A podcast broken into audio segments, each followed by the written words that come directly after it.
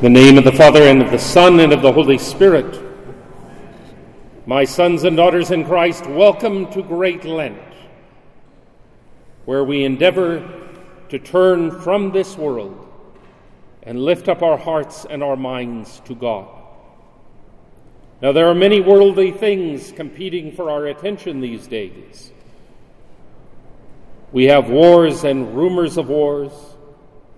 We have the economy, we have supply chains, we have all of these things.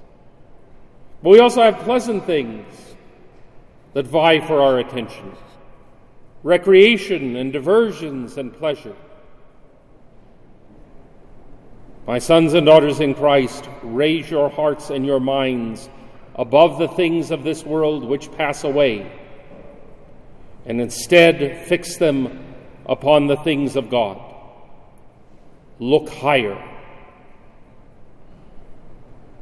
And so we go into the desert with our Lord to fast and to pray and to give alms.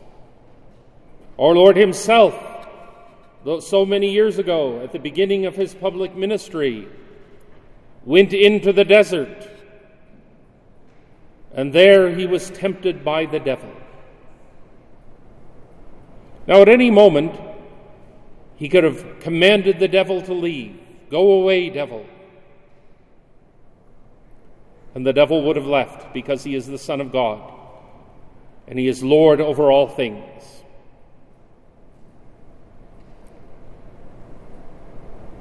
But he permitted himself to be tempted. He subjected himself to temptation for our sake so that we would first know that it is possible to resist, and secondly, we would know how to resist. Our Lord is first tempted with bodily needs. He had been fasting for 40 days and 40 nights. Now, think back earlier in the week, Ash Wednesday, when you fasted. How hungry were you? Now, just multiply that by 40 our Lord was hungry.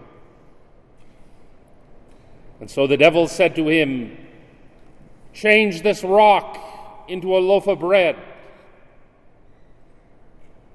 Meet those earthly needs, satisfy that hunger. But instead, our Lord looked higher to the things of God.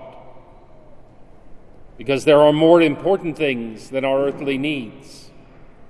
Man does not live by bread alone, but by every word which comes forth from the mouth of God. There are times when we need to go without in order to serve a higher purpose, because our spiritual needs are greater than the needs of the flesh.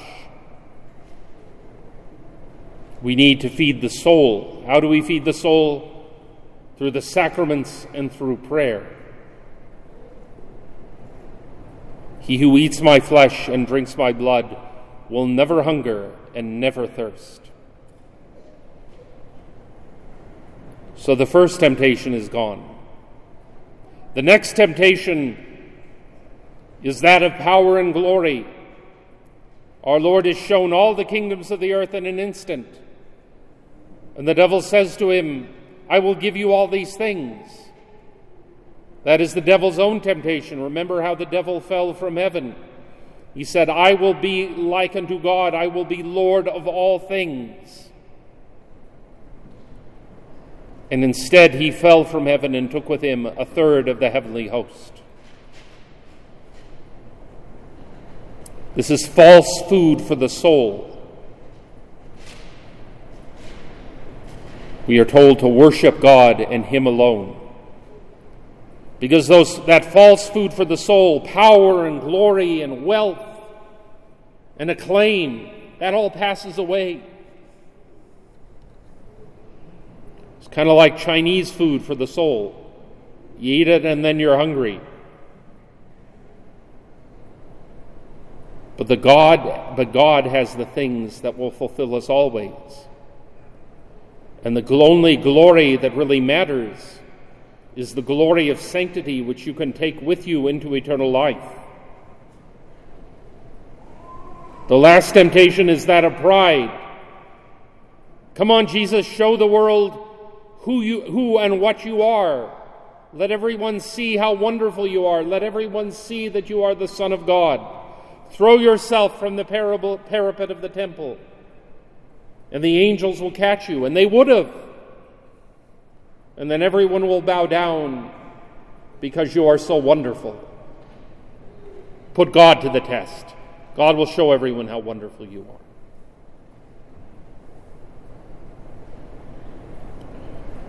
But Jesus knew that everything is from God and everything must be given to God. Our only glory consists in the fact that God has given us the exalted state of being ado- his adopted sons and daughters. And we give that back to him in humble worship. Don't put God to the test. Rely on him alone. And then the devil departs. We learn from this that we can, can and must resist the devil, and when we do, he will depart from us for a time.